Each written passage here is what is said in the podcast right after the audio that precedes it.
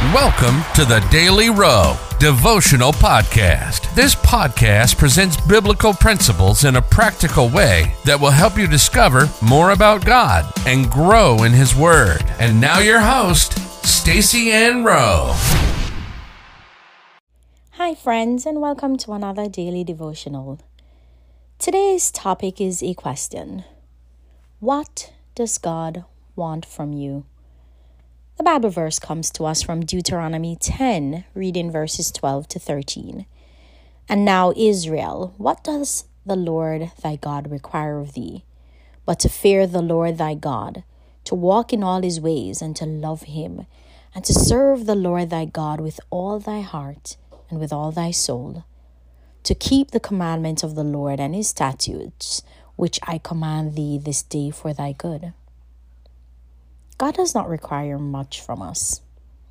The first evidence of that is when God placed Adam and Eve in the Garden of Eden, apart from the requirement of being good stewards of all that He had left them in charge of. The only other stipulation was for them not to eat of the tree of the knowledge of good and evil. That was not asking for much. While today the evolution of man's relationship with God has gone well beyond the Garden of Eden experience, God is still not asking much of us. In Deuteronomy 10, verse 12, Moses sought to bring home this point to the children of Israel when he asked the question, What doth the Lord require of thee? He answered the question he asked by listing four things that God required of them. The first thing that he mentioned was to fear the Lord thy God. Fearing the Lord is to esteem him above all else.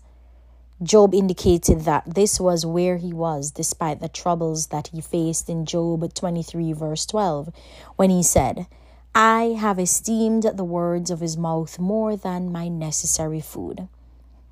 The second requirement Moses noted was to walk in his ways. We walk in God's ways by upholding his laws and principles. Moses exemplified this in Exodus 40, verse 16, when the Bible said, Moses did everything just as the Lord commanded him. Another requirement that was stated by Moses was to love God. Loving God is a choice that we must make by taking deliberate steps to continually fuel our passion for Him. The church at Ephesus, mentioned in Revelation 2, lost their first love because they made that choice. The final requirement that was stated by Moses was that they serve the Lord with all their heart and soul. We serve God by carrying out the purpose that He has established for our lives, and doing so by giving it all that we have. Paul fulfilled his purpose and gave it all that he had and was able to testify in 2 Timothy 4, verse 7, that I have fought a good fight, I have finished my course. The bottom line of what God wants from us is to keep His laws and principles and fulfill our purpose. In order to enable us to do this, we must choose to love Him and make Him and make Him our priority. In lieu of all that He has done for us, He's really not asking much.